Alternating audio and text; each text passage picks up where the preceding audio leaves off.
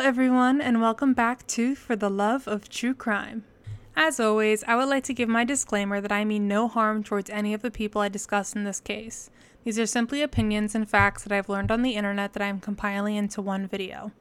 I would also like to give a quick warning that this case does involve mentions of suicide, so if that isn't your vibe, then please click off now. Alright, let's jump in. So today I'm going to tell you all about the death of Brian Wells and the convoluted story behind the tragic event. There isn't really much about Brian's background out there, but let me tell you what I know. So Brian Wells was born on November fifteenth, nineteen fifty-six in Warren, Pennsylvania to Rose and Harold Wells. Brian decided to drop out of Erie's East High School when he was a sophomore at the ripe age of sixteen years old in order to work as a mechanic. On August twenty-eighth, two thousand three, when he was forty-six years old, he was killed by a homemade collar bomb that was placed around his neck in order to force him to rob a P N C bank in Erie, Pennsylvania. At this time, Wells was a loyal pizza delivery man for ten years at a local restaurant named Mama Mia's Pizzeria. On the day of his murder, Brian was working and took an order at one thirty p.m. for two small sausage and pepperoni pies to be delivered to a T V transmission tower site located off of a dirt road. This order was called in from a payphone at a nearby gas station close to the delivery site. He walked out of the pizzeria around two p.m. to complete this delivery. When Brian arrived at the location of the delivery, he alleged that three black men jumped him and placed the collar bomb on his neck and gave him detailed instructions to a scavenger hunt in order to defuse the bomb himself. These instructions included nine long pages of handwritten directions addressed to the quote bomb hostage, which happened to be Brian Wells out of bad luck. The bank Wells was instructed to rob was a P N C bank in Summit Town Center on Peach Street, where he was instructed to hand the teller a note that demanded two hundred fifty thousand dollars or else the bomb would go off after fifteen minutes. Brian entered the bank at two thirty p.m. and he was carrying a shotgun that was disguised as a walking cane. Because of the time limit of fifteen minutes, the teller was unable to open the vault. So she just handed Wells a bag containing exactly eight thousand seven hundred two dollars. While the teller was filling up the bag, Brian grabbed a complimentary lollipop, and when he received the cash, he confidently walked out of the bank swinging his bag of cash and his cane gun. After robbing the bank, Brian began the scavenger hunt in order to get the collar bomb off of his neck. But after fifteen minutes, police found him and arrested him on the spot. Because of the questionably active bomb strapped to Brian, police sat him down in a parking lot and kept their distance. The officers did not attempt to defuse the bomb as they feared they would set it off by messing with it. Instead, they focused on clearing pedestrians out of the way in case the bomb exploded. A whole ten minutes passed before the bomb squad was even called, which I personally think was a huge mistake in this situation. Whether police believed that the bomb was real or not, they should have treated the situation with urgency and diligence. Unfortunately, while the bomb squad was only three minutes away stuck in traffic, the bomb did explode and took Brian's life with it. Now here is where the story starts to get a little bit confusing, so just stay with me here. After his death, police investigators came to the conclusion that Brian was actually in on the plan to rob the bank. And the story Brian told of the three strangers who jumped him was just a cover-up.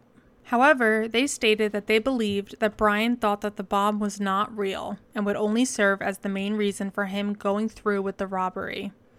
The F B I claims that two witnesses stepped forward and told them that Brian talked about a robbery that he was going to be participating in a month before his death.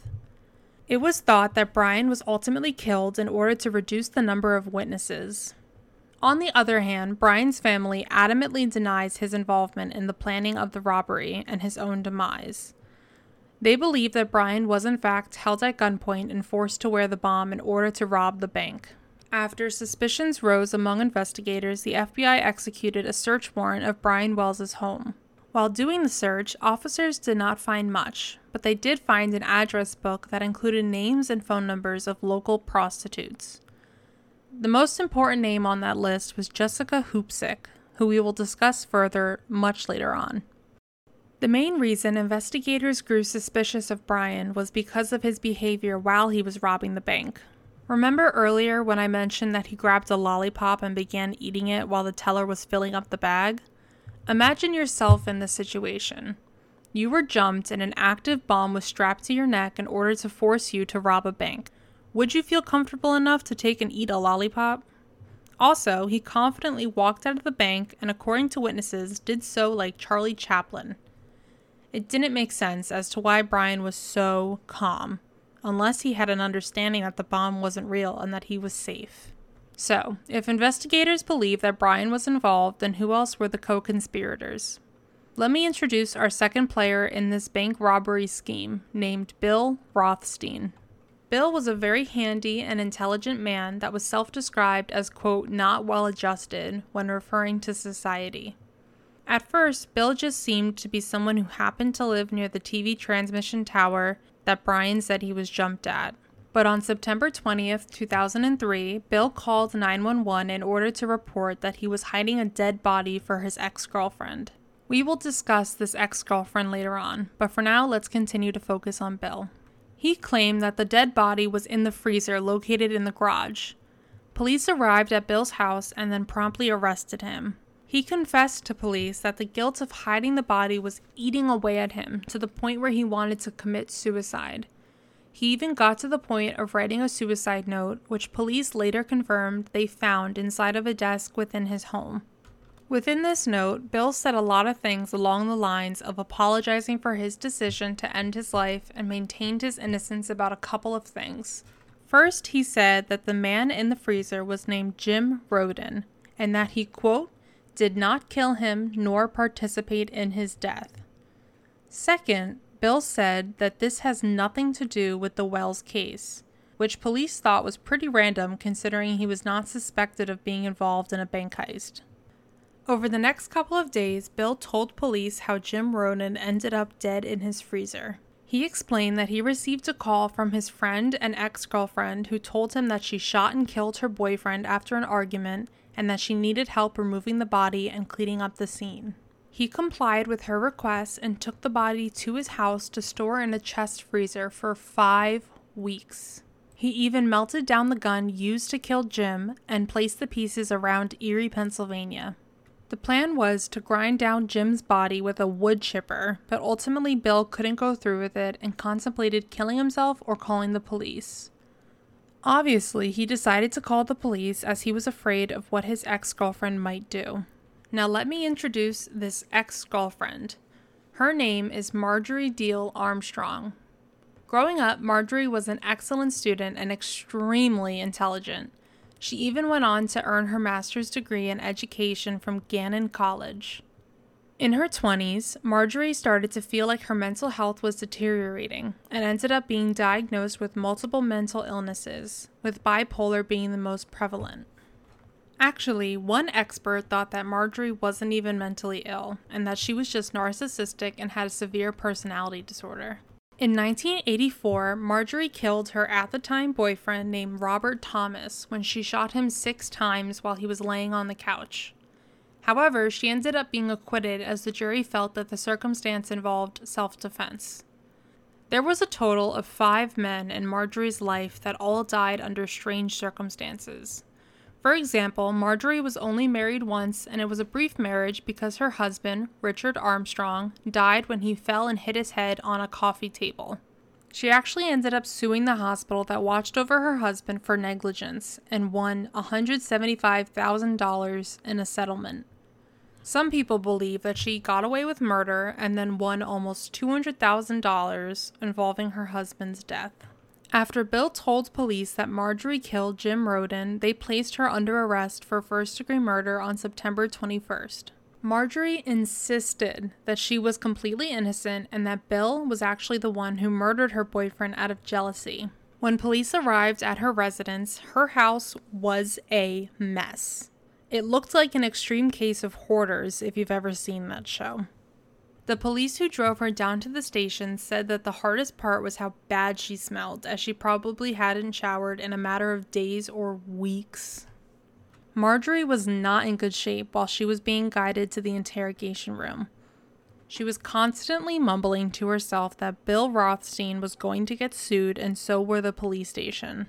It was obvious to the officers that there was some kind of mental illness involved. Marjorie's trial did not happen until January of two thousand five, sixteen months after the murder.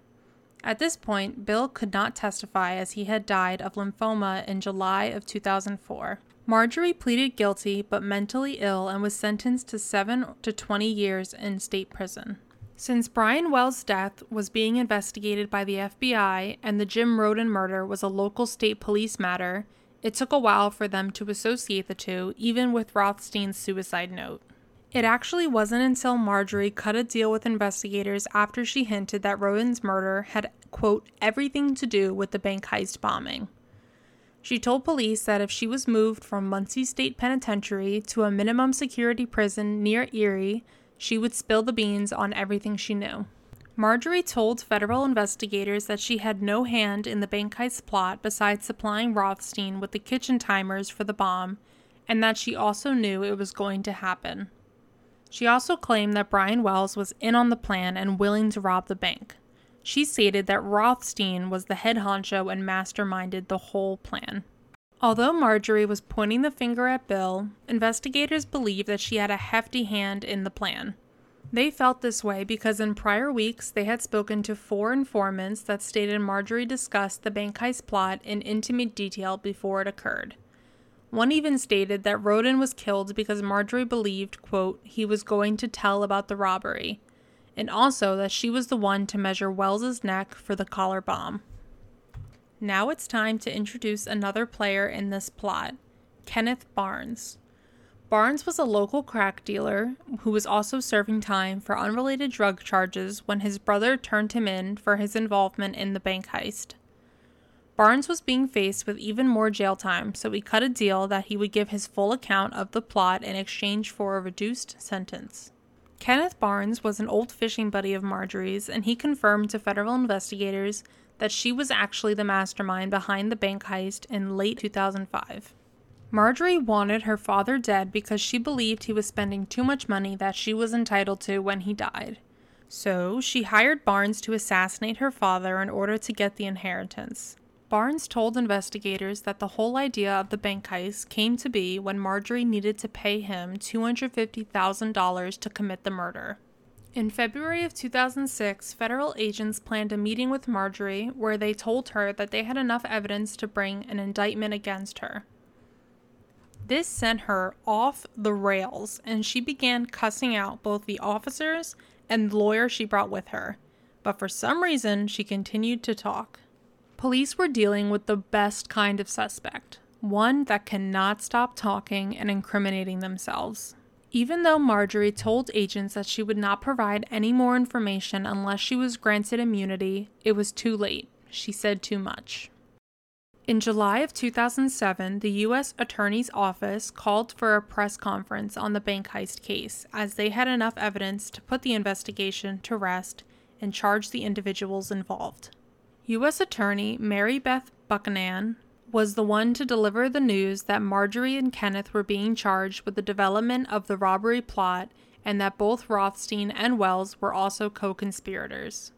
However, Buchanan stated that Wells believed he would be committing the robbery wearing a fake bomb, which explains why he was so confident and calm during it. When Wells learned that the bomb was real, he wanted no part in the robbery anymore, but it was too late and they forced him to do it. Kenneth Barnes ended up pleading guilty and agreed to testify against Marjorie in hopes that his sentence would be reduced. He was facing up to forty-five years in prison with charges relating to the planning of the bank heist.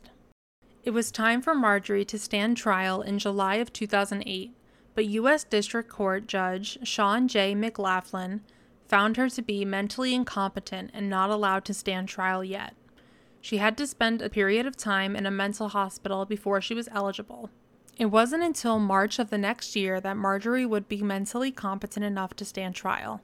However, Marjorie was diagnosed with glandular cancer, and her trial was yet again delayed while she waited her prognosis. It was determined that she had three to seven years to live. The trial did begin in October of two thousand ten. On the fifth day of the trial, Kenneth Barnes testified on the stand. He claimed that Marjorie was the mastermind behind the whole plot, and she recruited people to carry out the plan. Bill Rothstein was enlisted to make the bomb, and Wells was lured into the robbery with the promise of financial compensation. The story ended up being that Wells was involved in a relationship with a prostitute, the one I actually mentioned before, named Jessica Hoopsick. He would buy crack for her and exchange it for sex. However, Wells bought so much crack that he fell into debt and needed the money that he would obtain from committing the robbery. It was not until he delivered the pizza to the T V transmission site that he learned that the bomb was real. They tackled him and held him at gunpoint as he was strapped into it. On the eighth day of the trial, Marjorie took the stand to testify in her defense, which was a huge mistake for her. She ended up being on the stand for two days for a total of five and a half hours. Each and every time she opened her mouth, she would release a plethora of words that half the time didn't even make sense. She didn't mention Brian Wells until the final ten minutes of her testimony, when she claimed that she never met him and the only time she saw him was on the news after he died. Not surprisingly, a jury did not buy her story, and after just eleven hours of deliberation, the jury found Marjorie Deal Armstrong guilty on all three charges. These charges were armed bank robbery, conspiracy to commit a robbery, and using a destructive device in a crime of violence. Marjorie was sentenced for her crimes on February twenty-eighth, two thousand eleven, where she faced a mandatory life sentence that would run consecutively with her murder charge. Before I tell you where all the players of this story are now, let me introduce one last person, Jessica Hoopsick. It wasn't until two thousand eighteen that the prostitute confessed to her involvement in the bank heist plot. She stated that Barnes had approached her and asked her to find someone that would be willing to commit the actual robbery. She suggested Wells and backed up her claim by saying he was a, quote, pushover. She also expressed regret for her role in the case. So, where is everybody now? Well, as you guys already heard, Rothstein and Wells had both died. Obviously, Wells died after being arrested and the bomb went off. Rothstein, as I previously mentioned, died at the age of sixty from non-Hodgkin's lymphoma. Let's discuss someone's fate that we didn't already know, Marjorie Deal Armstrong. She ended up dying in prison at the age of sixty-eight in two thousand seventeen from breast cancer. She had only spent six years out of her life sentence behind bars. Now for Kenneth Barnes. He also passed away from his diabetes diagnosis in two thousand nineteen at the age of sixty-four. Jessica Hoopsick is actually the only player in this story that is still alive. So, where is she? Well, she never ended up being charged for her involvement in the bank heist bombing. The last update I could find on Jessica was from two thousand eighteen, where she was arrested on prostitution charges in June of that year. If you enjoyed this case, then I literally beg you to watch the Netflix docuseries called Evil Genius, the true story of America's most diabolical bank heist. I am not going to say this guy's last name right, so I apologize, but the series follows a man named Trey Borzillarelli that wrote to Marjorie while she was in prison to try to get her to tell the truth about her involvement in the bank robbery. It also recounts the whole story in great detail and interviews many officers and federal agents that were involved in the case. Although the critic ratings aren't stellar, this is probably one of my favorite docuseries hands down. It was very interesting to see the explanation of the crime and the aftermath. I will warn you, though, that there are some upsetting images and videos included in the show, like Brian Wells dying. So if that kind of scares you, I don't blame you. Maybe skip the show or fast forward through that part. It's just like in the first episode. But um, I wish I had a warning, because seeing a man die is not my favorite thing. So just a heads up. But that's going to do it for me on this case. I hope you guys enjoyed it. I know it's a crazy case. Please like and subscribe if you would like to see more of my content. Also, make sure to leave your theories and thoughts in the comments down below, and make sure to respect each other. This is a safe space for anyone who may stumble upon this channel. And as always, stay safe out there, because you never know who you can trust.